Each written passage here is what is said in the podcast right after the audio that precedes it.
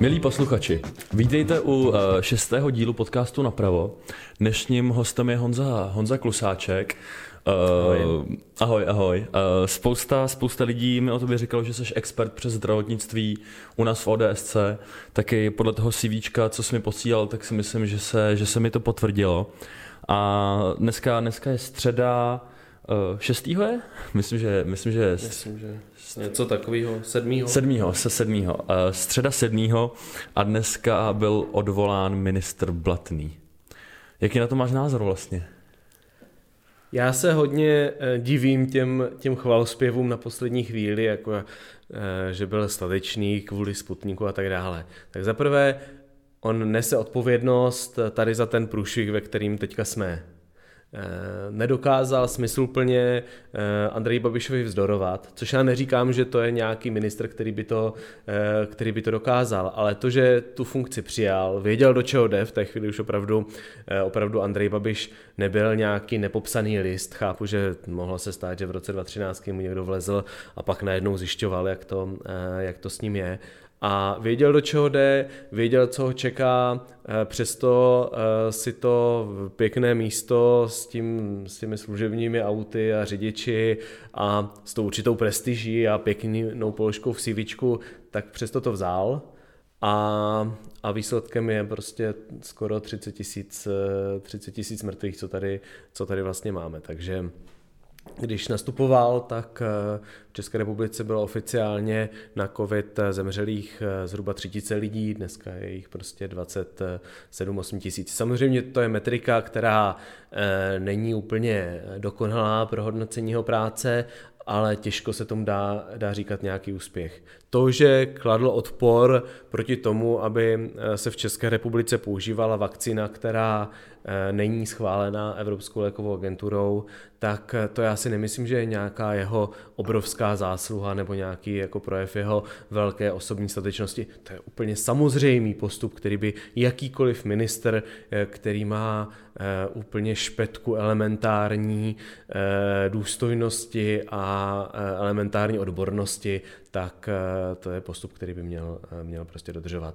A Opravdu samozřejmě, jestli se nový minister rozhodne, že sem eh, pod nějakou záminkou ten Sputnik eh, pustí, tak eh, to bude vypovídat něco nepěkného o něm. Mm-hmm. Díky za odpověď. My jsme se ještě chvilku bavili předtím, než jsme, než jsme tady vlastně začali s tímhle dílem. A ty si, ty si říkal, že ty si vstupoval do ODSky v 18 stejně jako já. A říkal si, že... Jenom vlastně... je to o trošku díl teda. Jo, ano, je to, je to o trošku díl, to jsem chtěl dodat. A ty jsi to popsal tak, že uh, lidi, kteří se narodili v době, kdy ty jsi vstoupil do ODSky, tak vstupují do ODSky právě teďka. Tak. Vní, vnímáš nějaký posun nebo nějak, nějaký jako rozdíly té ODSky v té době, kdy jsi vstup, ty vstupoval a, a kdy, kdy vlastně jsem vstupoval jako já teďka dva roky zpátky? Je pravda, že eh, ta zkušenost s ODS a ta, ta úvodní eh, zkušenost je asi hrozně moc eh, ovlivněná i tím, do jakého místního združení člověk vstupuje nebo na, do, do jaké oblasti. Prostě jsou místní združení a oblasti, které jsou velmi aktivní a jsou schopni poslat na, na kampaň prostě 10-20 lidí klidně, eh, no a jsou taky místní združení, kde eh, se tak tak sejdou, eh, sejdou tři důchodci jednou za dva roky, aby tedy naplnili ten požadavek stanov na, na místní sněm konaný jednou za dva roky a tím to, tím to, bohužel, tím to bohužel končí. Takže samozřejmě ta zkušenost může být jako velmi, velmi odlišná, nicméně já bych určitě, eh, určitě vzpomenul na to vlastně, jak jsem se k tomu zdravotnictví dostal, protože uh, moje první, první zkušenost, přišel jsem k tomu opravdu jako slepý houslím, protože Tomáš Julínek, tehdejší předseda senátorského klubu ODS, tak scháněl nějakého mladého právníka z Brna a dostal doporučení na mě A já jsem se teda trošku ošíval, že jsem teda jako, že zrovna ve zkouškovém třetího semestru a že úplně teda pravda zkoušku z římského práva už mám, ale jinak s tím, a on říkal, to je jedno, tak to vyzkoušíme a uvidíme, jak to půjde. O zdravotnictví jsem nic nevěděl, o právu jsem taky to úplně moc nevěděl, ale nastoupil jsem k němu jako uh, asistent, uh, asi za měsíc jsem pak uh, Eh, psal první novelu nějakého zákona, jsme novelizovali eh, atomový zákon, zrovna to tak, eh, to tak vyšlo, protože do našeho volebního obvodu spadaly některé obce, které teda mají, mají blízko k jaderné elektrárně Dukovany, tak to byla docela zajímavá škola. No a pak jsem se mohl, mohl učit opravdu od, od těch, nej, bych řekl, v oblasti zdravotnictví a ODS od těch, od těch nejlepších. A to, co já bych srovnala, to je zkušenost, která, jako nevím, jestli se kdy bude opakovat, tak je fakt ta kampaň v roce 2006 před těmi volbami, mm-hmm. která vlastně trvala hm, klidně řeknu, že trvala nejméně rok, protože to vlastně trvala celou tu dobu té Paroubkovy vlády, eh, kdy opravdu eh, ODS a ČSSD bojovali proti sobě jako ti dva giganti na té politické scéně a eh, myslím, že ta energie, která v té době byla v ODS cítit, je, eh, která nás dovedla k těm 630%, tak eh, to je něco, co se trošku bojím, že je dost jako neopakovatelná eh, zkušenost. A to, že jsme rok před volbami měli modrou šanci, že jsme měli rok před volbami velmi detailně napsaný program, kdy jsme prezentovali myslím si, že velmi, velmi komplexní představu, jak má Česká republika pod naší vládou vypadat, tak eh, to je bohužel taky trochu něco, co se, co se nebude opakovat, protože jsme pak byli schopni rok eh, se potkávat s eh, s experty, s lidmi,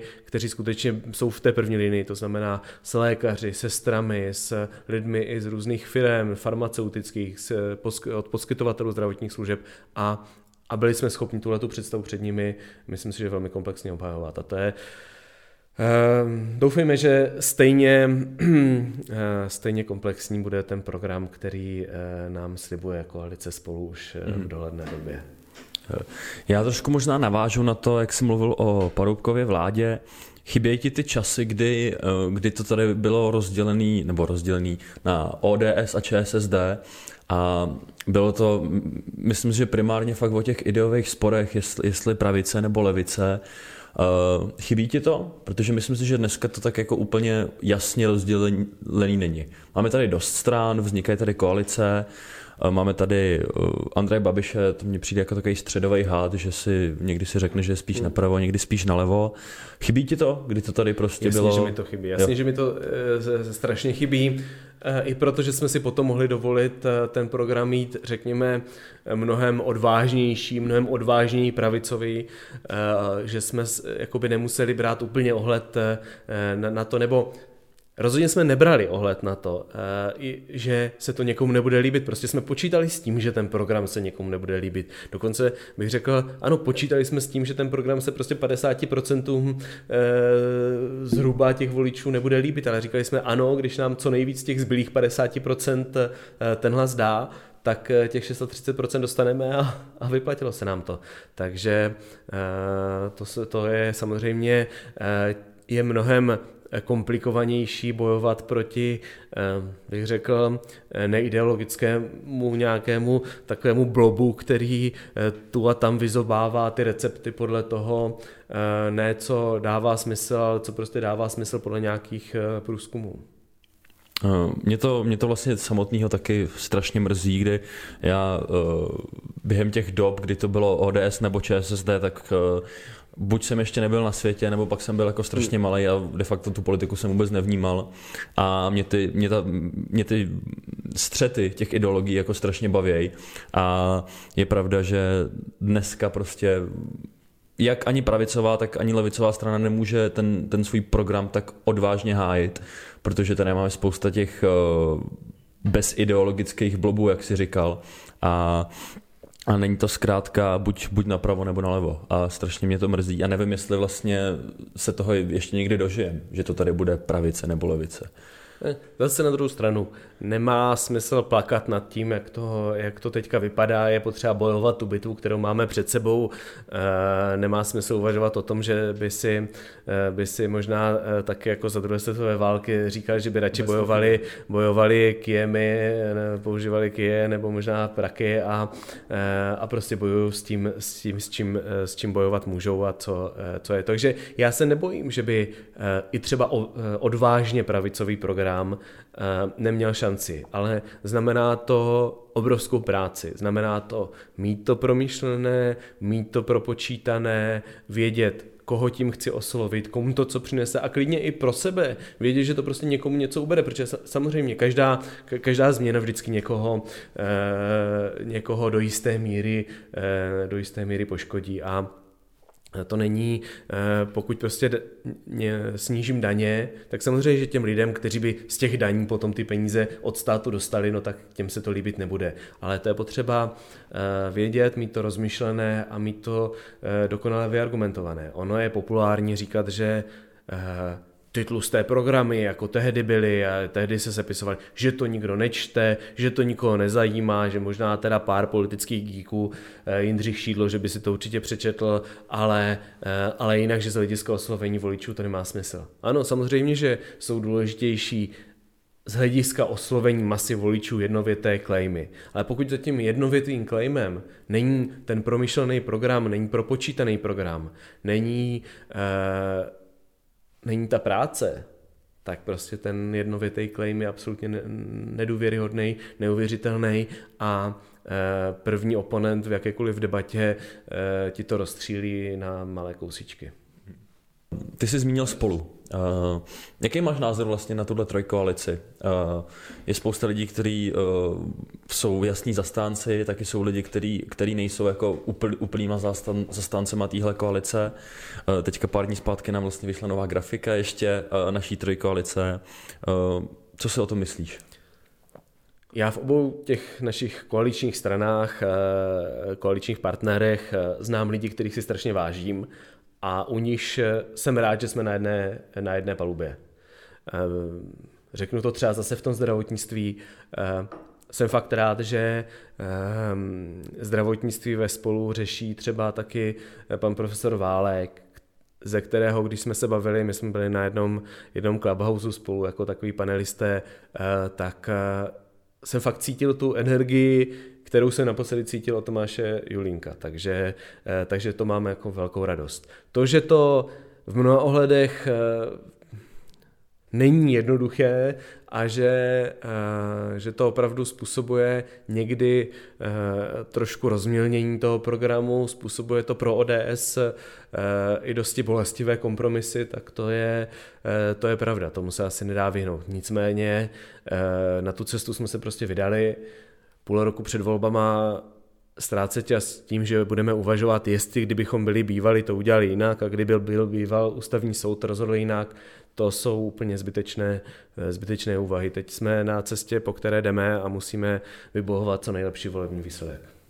Ona asi každá koalice, s každou koalicí přicházejí nějaký kompromisy, ať už bolestivý nebo, nebo méně bolestivý a můj názor je takový, že s Topkou a s KDU jsou asi, myslím si, že nejmí, jedny z nejméně bolestivých, protože myslím si, že kdybychom měli mít koalici třeba s Pirátama nebo, nebo ne, bože s ANO, tak, takže ty kom, kompromisy budou, budou mnohem horší. Myslím no si, že... To je, to je problém, který nás čeká bohužel po volbách, protože, ano, přesně tak. Eh, protože já osobně nevidím realisticky jinou možnou eh, variantu, eh, máme-li být ve vládě, tak než koalici prostě s Pirstanem, eh, to se takhle oficiálně nemenuji, ale nějak, eh, nějakou zkratku nakonec asi mi budou a eh, Nedovedu si představit eh, opravdu to, myslím si, že by vedlo k eh, destrukci a ke konci ODS, kdybychom, kdyby se půlka ODS rozhodla, že půjde, půjde do koalice s, s ANO, protože zároveň vím, že eh, jsou poslanci, kteří prostě jasně říkají, že koalice s ANO by nikdy nedostala jejich, jejich podporu, že neexistují okolnosti, kdyby prostě do takové koalice šli. Takže pokud odmyslíme si nějakou variantu prostě destrukce ODS, tak, ta, tak ten scénář je jediný. A není to nic příjemného, ta představa. Já když se prostě podívám na řadu programových bodů a na řadu toho, co si Piráti, zejména Piráti, říkají a myslí, tak to jsou z hlediska nějakého koaličního kompromisu to budou strašně bolestivé věci, ale eh, já myslím, že to říkal možná eh, možná eh, Karel Schwarzenberg, že prostě jsou situace, kde je potřeba zavřít oči, ucpat nos a tu, tu ropuchu prostě polknout. No, když už je máme v puse, no, tak co se dá dělat. No. Protože zase na druhou stranu jediná jiná varianta je, že té příští vlády je to, že bude mít většinu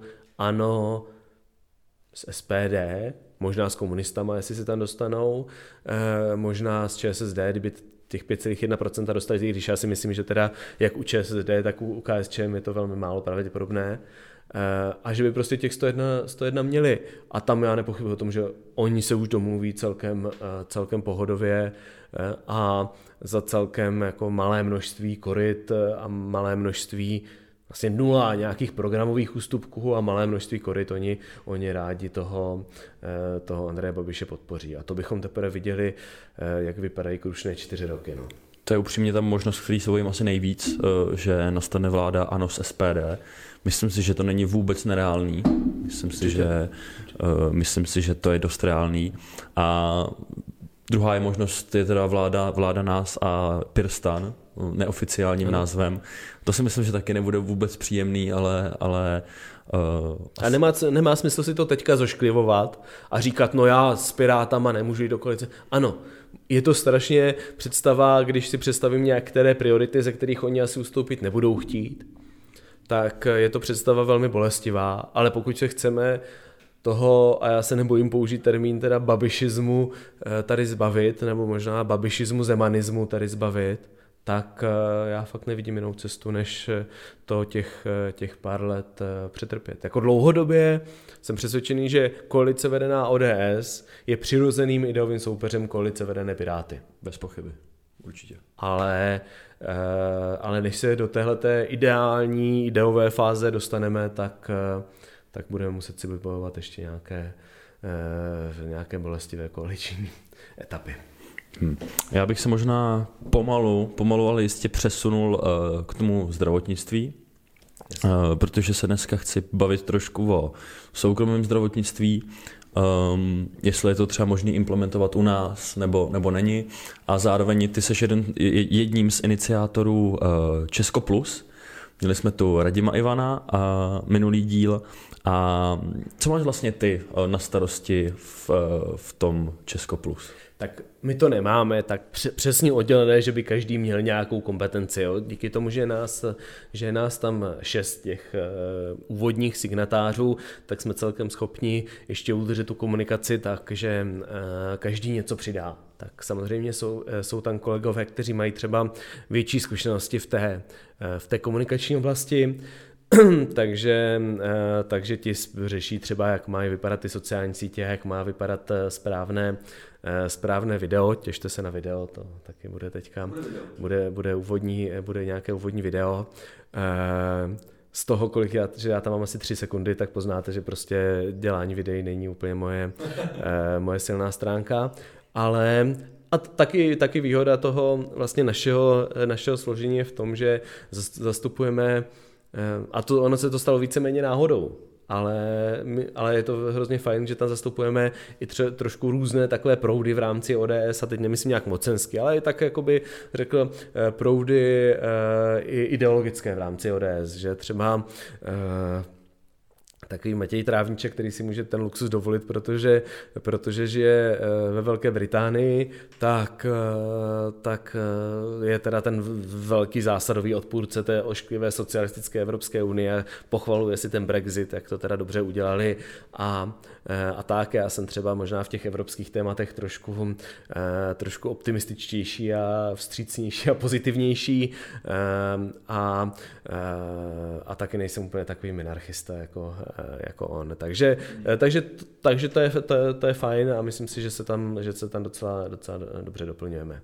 Máme tam teda, nejsme teda úplně jako genderově vyrovnání, ale uh, myslím si, že to Pavlina Civinová svým uh, elánem uh, a bojovností uh, naprosto dokonale vyrovnává. Já teda, jak jsem, jak jsem říkal už v minulém dílu, tak já jsem samozřejmě podepsal a minule jsem, minule, minule jsem to tady... Doufám, po... že i posluchači teda teďka, ti, co to ještě nepodepsali, není určitě jich mnoho, ale ti, co to nepodepsali, takže po, po uh, tomhle podcastu to podepíšou. Já si myslím, že uh, většina posluchačů to podepíše. a uh, jak jsem říkal, já vám udělám promo, protože minul, pátý díl s Radimem Ivanem, tak jsme po, probrali jeden bod po druhém a byl to ze mě jeden z nejlepších dílů uh, a uh, byl jsem jako fakt s tím strašně spokojený. Já jsem možná do toho skáču a ode dneška máme i Eh, i Facebookovou page a Twitter, takže eh, prosím, kdo jste přítomní na těle těch sítích, tak, eh, tak to lajkněte a můžete sdílet, protože to zase umožňuje oslovit jakoby jinou škálu lidí, než, než třeba ten mailing nebo, nebo to, co jsme psali doteď. Takže, takže obsah je stejný, ale forma se nám trošku rozšiřuje. Tak. K tomu mailingu, uh, mě vlastně přišel, přišel mi, myslím, že včera mi přišel mail, uh, že uh, zítra se probírá téma, jak snížit výdaje na státní zprávu o polovinu. S Honzou Skopečkem předpokládám, že teda každému signatáři chodí pozvánky do mailu ohledně, ohledně debat. Bude to na Zoomu nebo... Na, na... Ne, tak ono to, bude to na Teamsech. Na Teamsech. Ono to vlastně jsme začali s, s Clubhousem, udělali jsme to dvakrát, dvakrát na Clubhouse, jedno takovou jako vykopnutí vůbec, to hnedka ten první den, co jsme s tím, s tím vyšli ven a potom ještě, ještě ale ono to, ten Clubhouse prostě má své limitace, bych řekl, no, že rázem se tím odfiltruje půlka lidí, kteří nemají iPhone, nebo možná 70% lidí, kteří nemají iPhone. Zároveň prostě se to tam trošku hůř, hůř jakoby eh, moderovalo, hůř, hůř řídilo. Prostě jsme se došli k závěru, že ty Teamsy, i když jsme se ptali těch signatářů, eh, co by jim nejvíc vyhovovalo, tak nakonec z toho vyšly nejvíc Teamsy. Takže vyzkoušíme, vyzkoušíme to na Teamsech. Doufám, že teďka jsou eh, let, kteří zvyklí, ať už vlastní teda hodiny sledovat, sledovat na Teamsech, nebo aspoň dětem ty Teamsy nastavovat. Já jsem vždycky se přihlásím na nějakou na nějakou pracovní poradu, třeba tady na tabletu mám mladšího syna přihlášenýho a na mobilu mám staršího syna právě, aby to když tak mohl, kdyby jim nefungovali počítače připojovat, takže se tam vždycky přihlásím pod nějakým úplně jiným jménem na ty pracovní porady, ale už to se naučili poznávat podle příjmení, takže příjmení máme stejné. Takže určitě, eh, určitě ty misi a určitě to chceme dělat eh, pravidelně i k těm ostatním, i k těm ostatním bodům. A zrovna tohle je hodně zajímavý bod, který přitáhl hodně velkou pozornost třeba na Eh, třeba na Twitteru, kde jsou takový jako hloubavější lidé a teď mě, tam do mě začali dorážet, no a teď napiš do těch 240 znaků, kde teda přesně škrtnete těch, eh, tu, půlku těch, eh, tu půlku těch videů státu.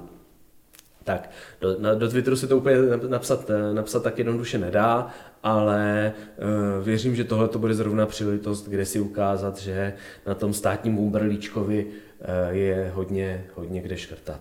Stačí možná, když se podíváme na počty eh, zaměstnanců eh, veřejné zprávy v roce 2013, když tedy vládu ODS opouštěla a, a dnes. Nejsou to samozřejmě všechno úředníci, ale, ale i tak jsou tam desetitisíce lidí, kteří prostě přináší poměrně malou přidanou hodnotu, když to řeknu, když to řeknu slušně. Mě osobně tenhle bod zaujal, zaujal fakt hodně, ještě, ještě vlastně společně s dokončením privatizace za mě. To je můj bod, zrovna dokončení Tvůj privatizace, bod. to je teda můj bod, který jsem si tam, si tam prosadil. A taky se, o tom se pobavím moc rád, protože za mě je úžasný bod, jako fakt. A, a já, já, jsem hrozně rád, že to, že zrovna ten, ten bod měl taky docela velký, velký ohlas. A Samozřejmě je to taky trošku provokativní bod, ale na druhou stranu uh, nepodařilo se nikomu srozumitelně vysvětlit, proč teda neprodat ten Budvar. Jo. Třeba. Může to, můžeme začít tím Budvarem, to je úplně krásný příklad mm-hmm. toho, co, eh, co nemá pro veřejnou sféru žádný, žádný jako zásadní, zásadní přínos. Někdo mi argumentoval na Twitteru, no ale ono to každý rok přináší nějaké peníze a ten zisk potom jde do státního rozpočtu. Dobře, no tak v tom případě může stát tady koupit všechny akciovky a provozovat si to prostě sám a e, vesele se můžeme vrátit teda do roku 1988, kdy to vlastně všechno vlastnil stát a pak všechny zisky půjdou do státního rozpočtu. No, problém samozřejmě je v tom, že výsledkem by bylo to, že by e, do státního rozpočtu nešlo nic, protože by skoro všechno bylo v hluboké, v hluboké ztrátě. Já chápu e, budějovické lokální patrioty, že e, Budvar pijou, nebo teda jako nechápu to, ale prostě be, beru, beru, beru, v úvahu, beru v úvahu, že to z lokál patriotismu pijou. Určitě jim nechci Budvar brát, jako že bych eh, se měl zavírat a přijde mi krajně nepravděpodobné, že by Anheuser-Busch eh, koupil Budvar kvůli svým soudním sporům a pak prosperující fabriku tady prostě zavřel a řekl, no tak mi to teda tady jako vyrábět a prodávat nebudeme. To si myslím, že je opravdu docela divoká, eh, divoká konstrukce. A ano, eh, samozřejmě tyhle ty spory, já si myslím, že zvyšují hodnotu Budvaru a je jenom o důvod víc, proč to klidně třeba i tomu Anheuser Busch, eh, Busch prodat, nebo prodat to tomu, kdo, kdo za ten Budvar zaplatí nejvíc, protože stát nutně potřebuje peníze, nutně potřebuje peníze na to, co ten stát má dělat, protože až na nějaké bych řekl, eh, ankapistické představy, tak eh, skutečně tu dálnici asi těžko někdo jiný bez eh, té státní ingerence, ingerence postaví. A pokud říkáme, že je potřeba investovat do infrastruktury, tak musíme taky říct to B, to znamená, kde, kde ty peníze má ten stát vzít. A ta privatizace je zrovna, zrovna jeden skvělý bod. A on není to samozřejmě jenom ten Budvar protože uh, myslím, že to, co před 20 lety bylo nepředstavitelné, to znamená, že tady budou jiné subjekty, které budou nahrazovat uh, služby České pošty a vlastně poskytovat ty služby mnohem lépe, tak dneska je tady jako každodenní naše zkušenost. A uh, to, že Česká pošta má pobočky v nějakých malých dědinách, prostě, kde, je, kde je otevřeno dvě hodiny denně, to je pěkný. Ale to si taky stát u té České pošty kupuje a draze za to té České Přesně. poště platí. Takže eh, jestli tam stát řekne, že ano, tak si prostě tam otevře pobočku, ne Česká pošta, ale bude tam mít třeba zásilkovna, nebo ji tam bude mít PPL, nebo ji tam bude mít někdo jiný, kde si prostě ty babičky budou moct vyzvednout eh, v hotovosti ten důchod, tak já s tím nemám vůbec žádný problém. A eh, jedná se opravdu čistě a pouze o to, jakým způsobem ty služby teda doručit. A pokud tady dojdeme k nějakému politickému závěru, že v každé obci nad tisíc obyvatel má být pošta, nebo nad 700 obyvatel má být pošta, tak eh, je přece otázkou e, nějaké svobodné soutěže, ať si to stát teda tuhle tu službu, tohleto pokrytí objedná u toho, kdo, kdo nabídne nejvýhodnější podmínky. A klidně to může být teda i mnohem kvalitnější. Eh, ty služby, protože eh, jestli se něco stalo skutečně synonymem tristních služeb, tak je to bohužel Česká, Česká pošta. pošta no. uh, ty mi za prvý úplně mluvíš duše a za druhý během toho, co jsem mluvil, tak já jsem uh, se koukal na Honzu, který ho mám za kamerou, protože my na mém Instagramu jsme streamovali a řešili jsme přesně poštu, řešili jsme Budvar a myslím si, že jako to, co jsme říkali tam, bylo úplně identický s tím, hmm. co si ty říkal, říkal teďka tady. A když tak se někde na nějaký stream, na, na nějaký takový téma, taky můžem, taky můžem domluvit, který, uh, který určitě budem, budem dělat na, na Instagramu. A, uh, a chtěl jsem se zeptat, uh, to zdravotnictví. Uh, ty jsi zmínil, že Česká pošta může mít alternativy, jako, jako je zásilkovná, PPL. Uh, Máme teďka nějaký rozumný alternativy uh, státnímu zdravotnictví? To je skvělá otázka, ale ta odpověď, myslím si, že pokud jsme si říkali, že tady budeme sedět hodinu a půl, s Radimem Vyvadanem jste seděli hodinu a půl, tak uh, myslím si, že bychom tady seděli třeba jako čtyři hodiny. Mm-hmm. Jenom na tuhle otázku si odpovědět. Obecně existují, uh, a, takže to řeknu strašně stručně. Mám k tomu hrozně pěknou prezentaci, asi o 120 slidech, uh, ale tu nebudeme teda tady dneska procházet. Uh, obecně existují tři druhy zdravotnictví. Existuje státní zdravotnictví, existuje soukromé zdravotnictví s úplně minimálním roli státu a existuje pak eh, systém prostě veřejného zdravotního pojištění. A e, státní zdravotnictví je to, co tady bylo před e, rokem 1990. E, do jisté míry existuje třeba ve Velké Británii, kde po, po druhé světové válce vlastně zestátnili celé zdravotnictví a uh, oni teda sice jsou na tu NHS hrozně pišní, ale když já jsem byl e, v Glasgow na Erasmovi, tak mi tehdy Tomáš Julinek říkal, prosím tě, kdyby ti nebylo nějak dobře, hlavně tam nechoď do nemocnice, sedni na letadlo první, co poletí do Prahy a přileď sem, nechceš tam jít do nemocnice. A teda když tam jsem uh, se pak jako toto zajímá trošku víc, tak jsem pochopil proč. Takže státní zdravotnictví opravdu není ta správná cesta, ale zase na druhou stranu eh, představa, že eh, bude efektivní zdravotnictví úplně bez, bez jakékoliv ingerence státu, tak eh, to bohužel máme tu neúplně šťastnou, šťastný případ ze Spojených států, kde to není tak úplně bez ingerence státu, kde do toho z veřejných zdrojů tečou poměrně velké peníze, ale přesto se ten systém stává čím dál tím dražším, dražším, dražším a přesto poměrně špatně dostupným. A proto ten systém veřejného zdravotního pojištění má jako velmi dobrý smysl. To znamená, každý je pojištěný povinně, každý má nárok na to pojištění, každý má nárok na určitý definovaný rozsah péče. To je super. Jo, nemůžeme říct, že prostě, eh, no jo, no tak vy jste měl tady už, eh, už počínající rakovinu předtím, než jste se pojistil, no tak bohužel vám tady léčbu nezaplatíme. To určitě, určitě se zhodneme, že úplně etické, etické není. Přesto by to bylo jakoby eh, z hlediska zdravotní pojišťovny nejlogičtější se, se tomu vyhnout. Takže eh, ten systém, ale to vůbec neznamená, že tady máme veřejné zdravotní pojištění, vůbec neznamená, že nutně musíme mít eh, ty pojišťovny státní, nebo že to musí řídit, řídit stát. Stejně jako to neznamená, že musí stát vlastnit nebo řídit určité procento třeba poskytovatelů zdravotních služeb. Eh, vidíme to, vidíme to v ambulantním sektoru, vidíme to u praktických lékařů. Praktičtí lékaři jsou vlastně všichni soukromí.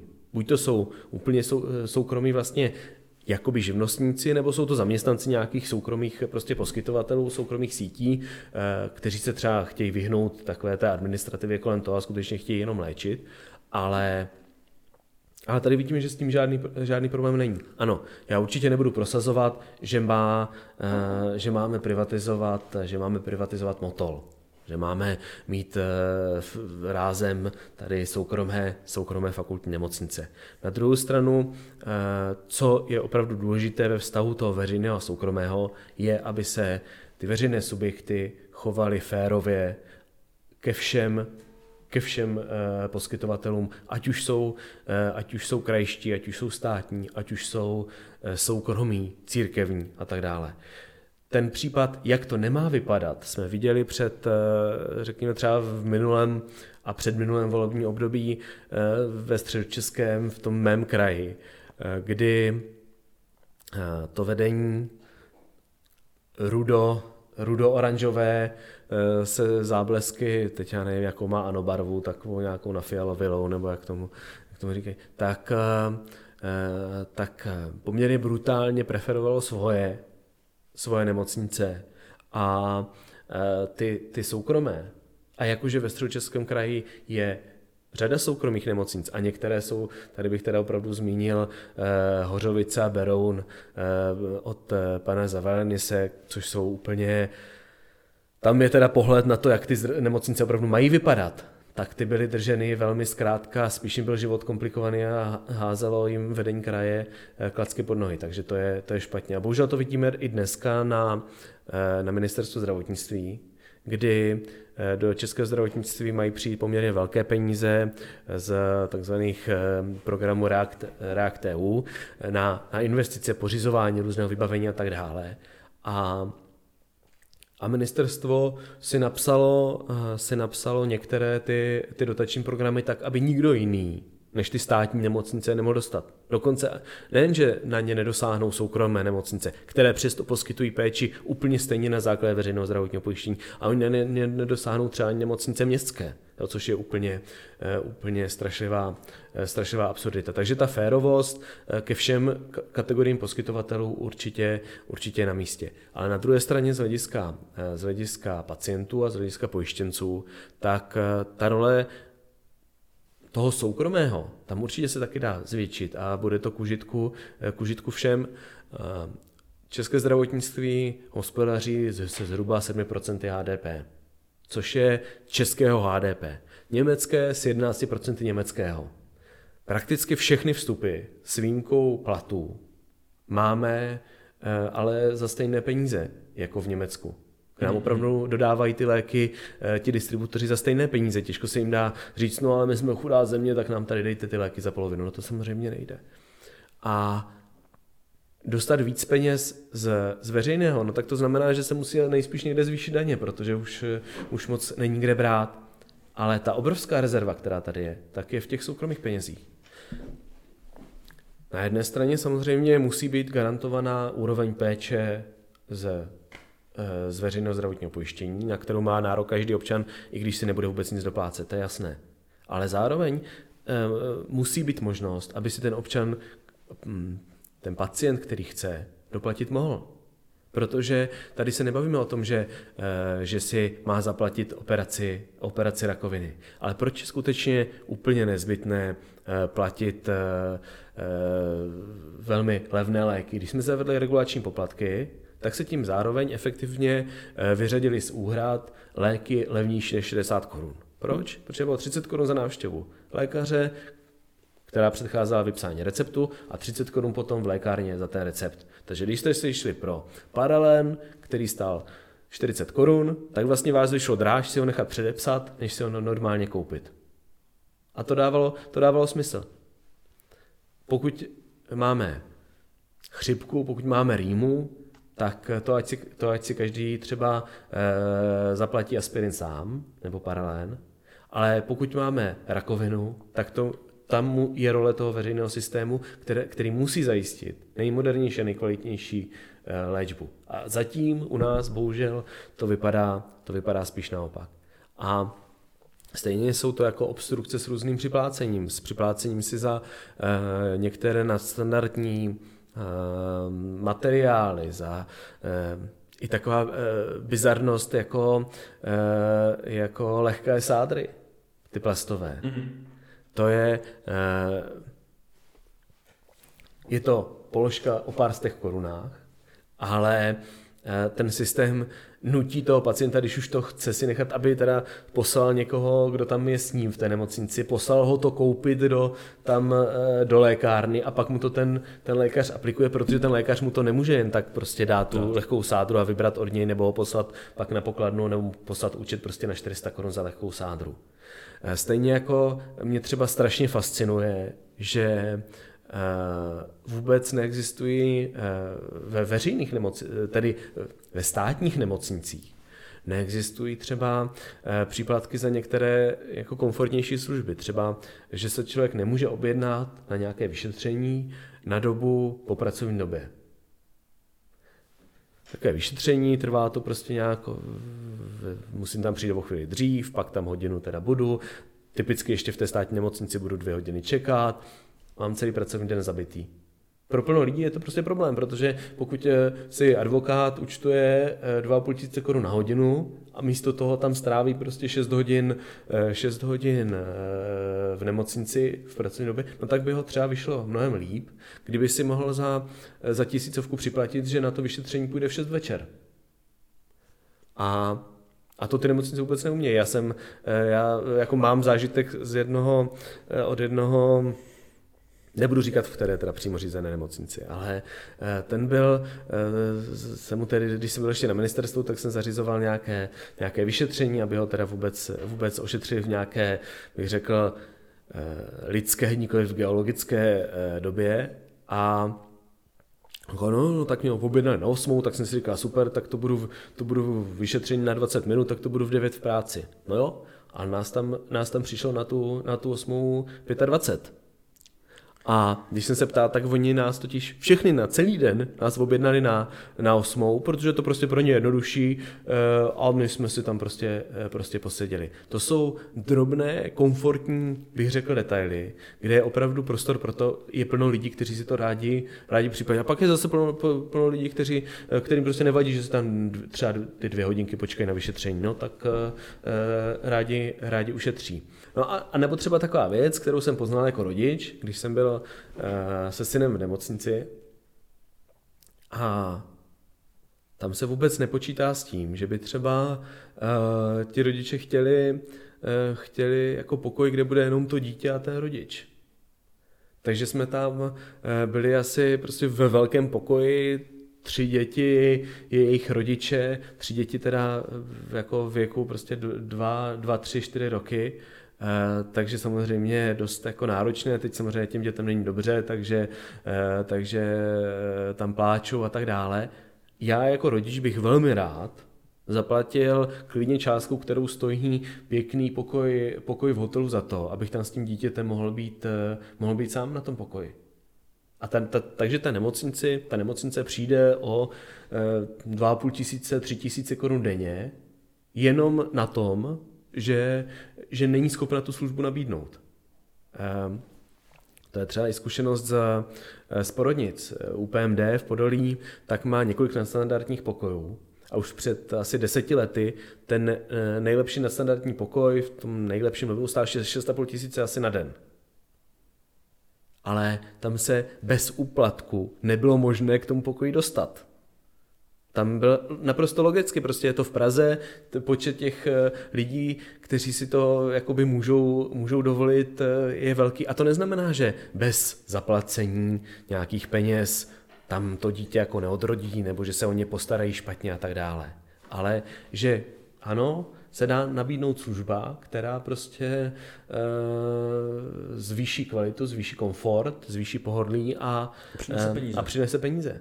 A to si myslím, že jsou, že jsou obrovské fakt jako částky, které, které eh, těm, eh, těm zejména státním nemocnicím eh, utíkají. Tak to jsou prostě věci, o kterých je třeba se bavit, o kterých je třeba přemýšlet a kde je role pro ministerstvo, jak pro některé legislativní změny, protože je pravda, že některé ty věci jsou do jisté míry bráněné legislativně a Eh, a do jisté míry pro ministerstvo jako exekutivní orgán, který, který prostě může uložit svým ředitelům eh, každý do dvou měsíců mi přinesete tady plány, jakým způsobem zvýšíte, eh, zvýšíte výnosy tady z těch soukromých peněz o, o tolik a tolik procent. No. Uh, proč si myslíš, že, uh, jak jsem tě poslouchal uh, z, toho, z toho, co jsi říkal a i z nějakých mých vlastních zkušeností, proč ten stát hází ty klacky pod nohy těm jako soukromým aktérům a proč si myslíš, že jako doteď vlastně není možný v té státní nemocnici si připlatit za ten, za ten jako nadstandardní pokoj?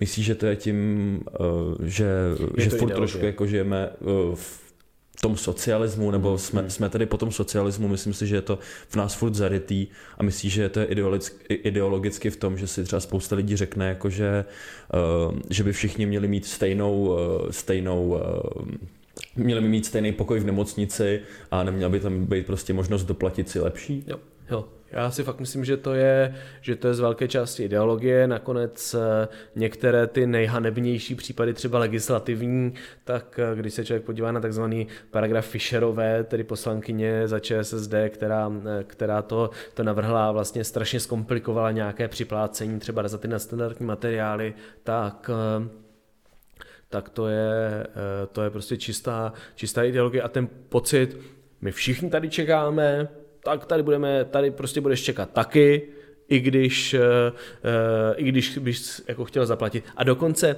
ty si nesmíš předběhnout, ani kdyby doba toho mého čekání byla úplně stejná.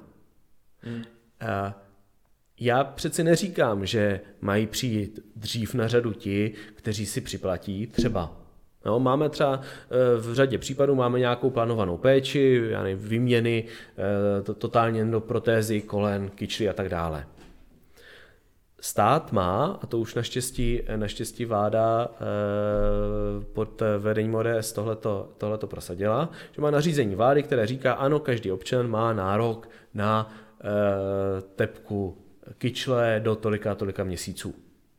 Pořádku. To je ten nárok definovaný z toho veřejného zdravotního pojištění.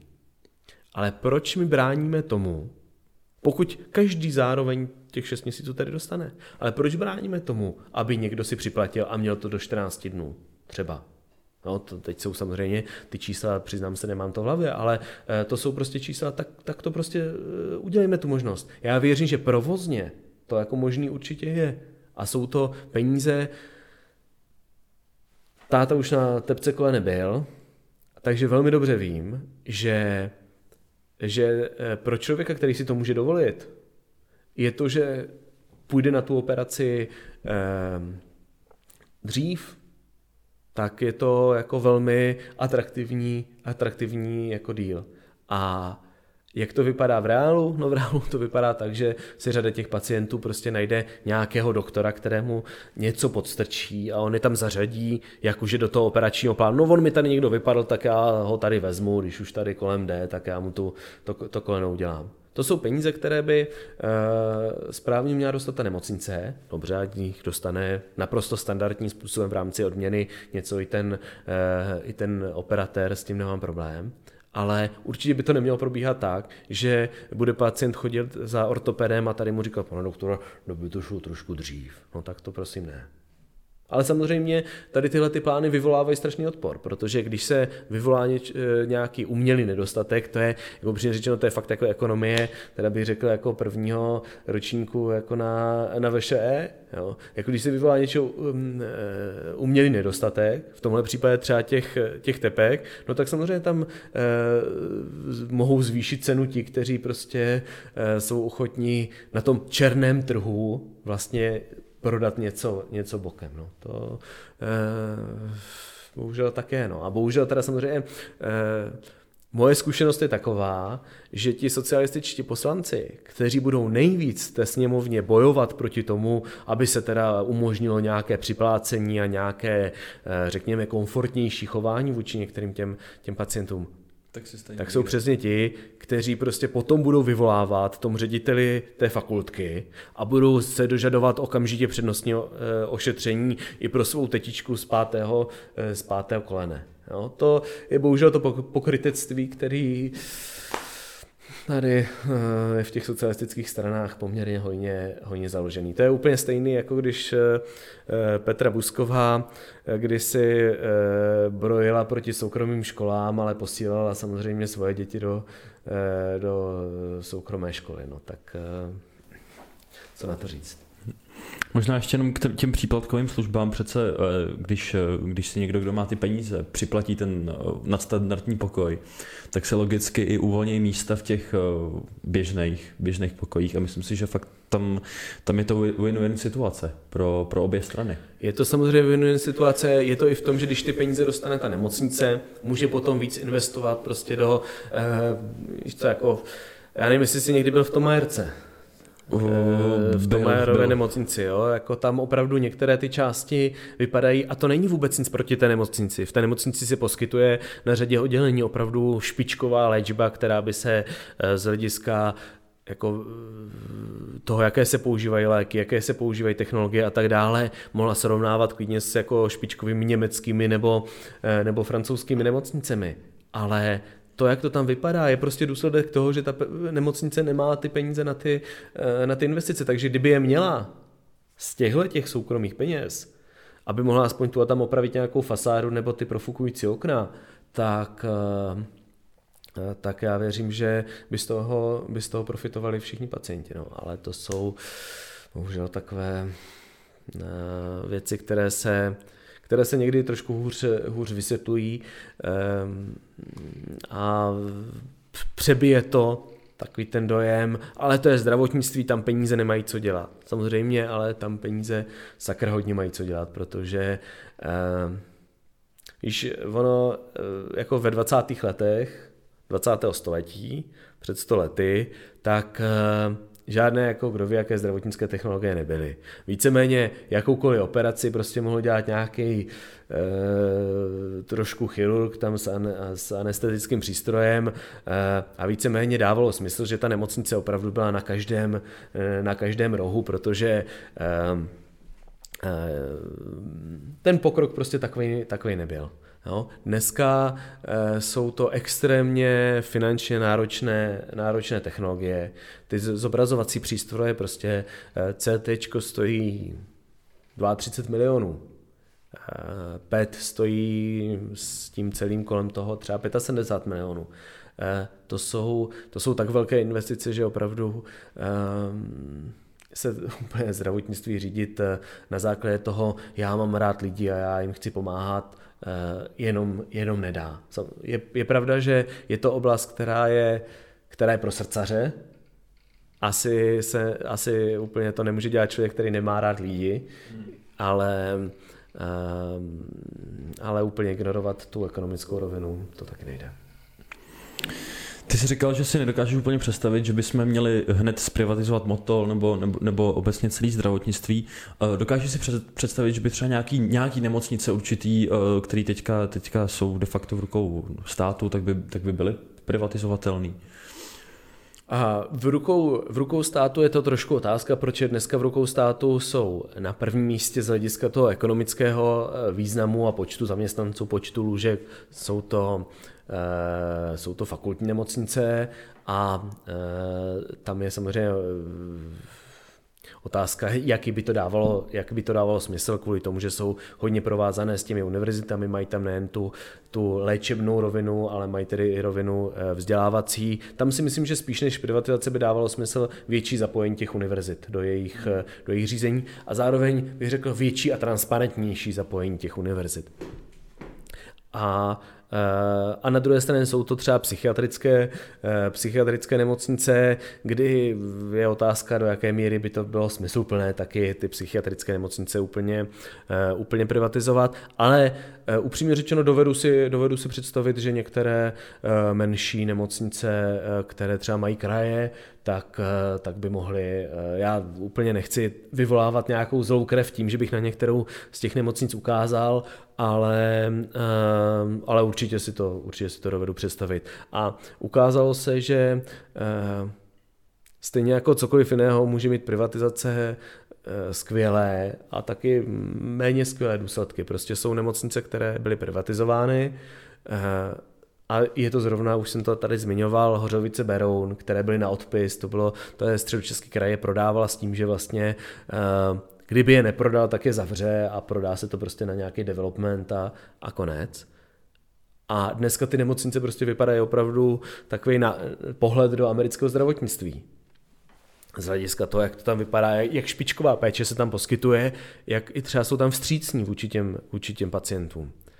A, no a na druhé straně jsou prostě nemocnice, které se, eh, které neuměl řídit stát a eh, úplně ne nějak oslnivě řídit ten soukromník. No. Často jsou to, to byly eh, třeba některé případy z z 90. let ještě, kdy se prodávaly některé, některé menší nemocnice a tam si se třeba na to složilo, nebo prostě ty peníze nějak sehnalo prostě skupina primářů, kteří žádný, žádný z nich tomu ekonomickému provozu vlastně nerozuměl, každý z nich chtěl hlavně léčit, no ale koupili si nemocnici a zjistil, že um, to léčení je samozřejmě na prvním místě, ale když se ignoruje ta ekonomická rovina, tak eh, to končí průšvihem. No. A samozřejmě to taky prostě znamená, že ne úplně v každé dějině, ve které před 100 lety existovala nemocnice, tak musí existovat ta nemocnice i dneska. To, já jsem původně eh, z Brna a ten bych řekl, slavný případ hustopečské nemocnice, která je eh, i běžným automobilem 20 minut od eh, nemocnice v Bohunicích, což je prostě fakultní nemocnice, největší nemocnice na Moravě.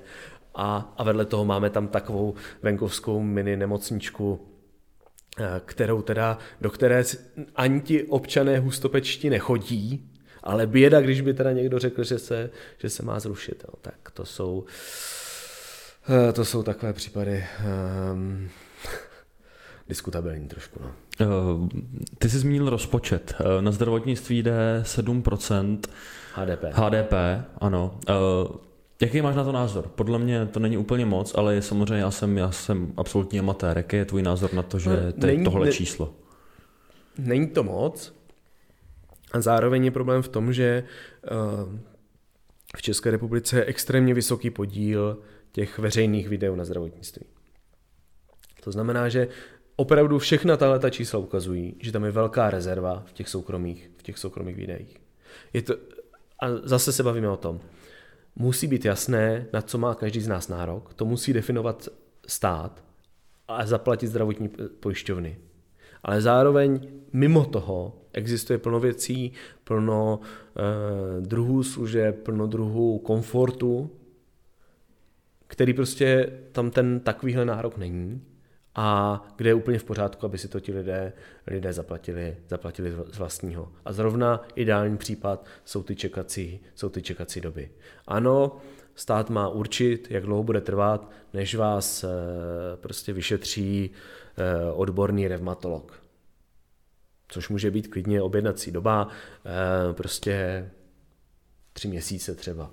To prostě tak, tak jako je, ale zároveň je úplně špatně, pokud bychom nějak bránili tomu, aby si to někdo zaplatil. Naprosto transparentně, oficiálně a, a zaplatil si, že třeba po pracovní době, když to tak řeknu, nebo po té standardní době, si, prostě půjde, eh, půjde ten člověk dřív. No. Eh, když si vezmeme, kolik každý z nás platí jako za provoz eh, svého auta, když si vezmeme, kolik každý z nás platí za, za veterináře, tak eh, si opravdu myslím, že eh, pro obrovskou část populace je naprosto v jejich silách, aby si za ten komfort, eh, za ten komfort zaplatili.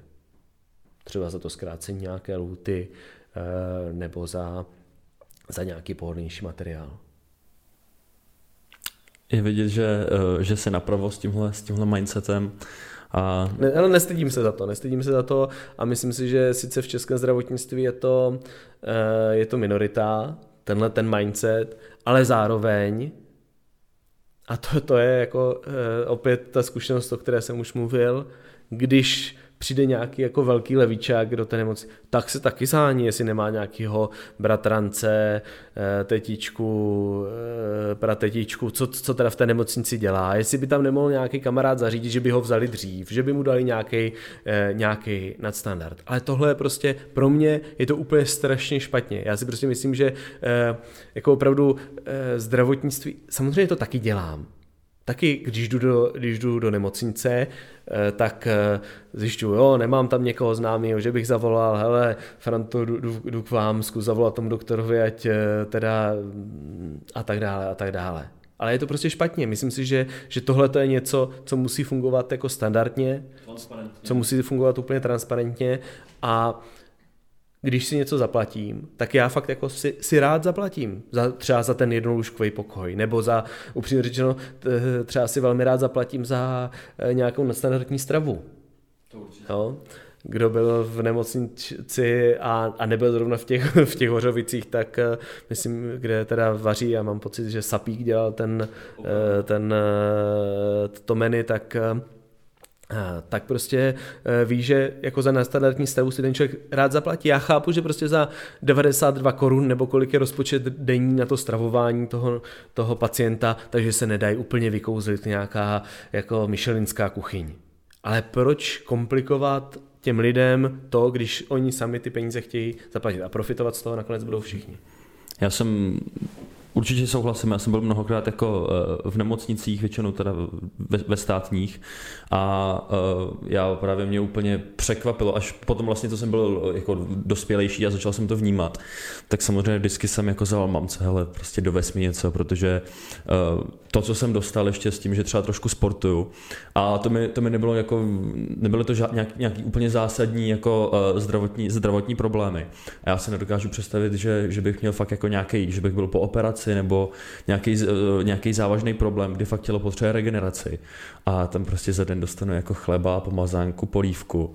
A to si myslím, že já si myslím, fakt si myslím, že, že to, to, tohle je špatně a tady myslím třeba sportovci by si určitě jako připlatili. To, to myslím si, že na tom, na tom se musíme shodnout. Ta, přesně, jako to, a, a, ale zase říkám, to neznamená, že kdo nemá na to, aby si připlatil, nebo nechce si připlatit, takže tam jako bude teda ležet a nedostane nic na jídlo. Ale pokud si tři, třetina lidí připlatí, tak to znamená, že budou mít, ta kuchyň bude mít lepší vybavení, že, bude tam, že budou, i ten personál bude líp zaplacený, takže ty peníze nakonec vlastně z nich bude benefitovat úplně, úplně každý. Mně vlastně jenom přišlo absurdní to, že, že se jdete léčit do, do nemocnice a de facto si myslím, že tam spousta lidí může na tom jídle zhubnout, kdyby... Ano, já si, já si pamatuju, jak ehm, když jsem měl zlomený, eh, zlomený kotník, tak eh, mě jediné, co mě teda zachránilo před zubnutím, bylo to, že eh, měl vedle nemocnice kancelář jeden kamarád, který mi posílal každý den kolem oběda sekretářku s pizzou, jo. tak to mě teda, ehm, to mě teda zachránilo, ale ono taky se nedá jíst pizza úplně v případě další hospitalizace. Určitě, určitě. Stále, no. Já si myslím, že my jsme, my jsme dneska to zdravotnictví pro, probrali poměrně komplexně. Eh, řekl si k tomu všechno, co jsi chtěl? Protože si myslím, že bychom mohli pomalu... Já se eh, spíš zeptám takhle, kolik ještě máme času, jo? protože uh, já si opravdu myslím, že o tom zdravotnictví se dá bavit, uh, bavit jako mnoho, mnoho hodin. Uh, já úplně nebudu uh, asi zabředávat uh, do nějakých jako velkých, velkých ještě detailů, hmm. ale... Uh, já myslím, že jsem, eh, že asi jsme, asi jsme už vyčerpali eh, to základní nakouknutí do toho, eh, do toho tématu a, a, a věřím, že se třeba ještě někdy někde sejdeme v nějaké, v nějaké debatě. Ty jsi říkal, že dneska to byl takový sneak peek vlastně, vlastně do toho zdravotnictví, tak nějak myslím, že, že jsme to jako obecně rozebrali. Určitě se ještě můžeme dohodnout na, na nějaký jako konkrétnější téma, kdy se, kdy se můžeme hodiny věnovat fakt nějakým jako úzkému konkrétnímu tématu. A já se na konci každého podcastu, eh, pokud tu mám spolustraníka, tak se ptám, eh, proč ODS? A je to taková konečná otázka. Takže proč ODS, Honzo? Já jsem eh, do ODS eh, chtěl vstoupit od 15, vstoupil jsem eh, do ní v 18 a nejsem úplně převlékač kabátu, i když samozřejmě byly doby, kdy mě ODS strašně štvala a, a měl jsem hrozné výhrady vůči třeba vedení a vůči tomu, co, co to vedení dělá, ale já jsem přesvědčený, že prostě ODS nejlíp vyjadřuje a to je její ideové založení, nejlíp eh, vyjadřuje to, o čem já jsem přesvědčený, že je správně a zároveň to, co jsem přesvědčený, že by České republice prospělo, eh, prospělo e, i všem jejím občanům. Takže, takže asi takový důvod. No. Mám prostě, jsem takhle ustrojený, že ta pravice je mým osudem a i když si vzpomínám, že e, mě kdysi dávno jeden na Gimplu, jeden spolužák e, tedy lákal do mladých sociálních demokratů, tak jsem lákání nepodlehl a, a prostě mi to není souzeno. Jasně. Uh, super. Uh, dnešním hostem byl uh, Honza Klusáček, já ti moc děkuju, že jsi přišel. Děkuji za pozvání. Tohle byl šestý díl napravo. Informace ohledně vydání dalších podcastů bude na Instagramu, který je v popisku a uvidíme se u dalšího dílu. Díky za poslech. Díky Honzo. Děkuju.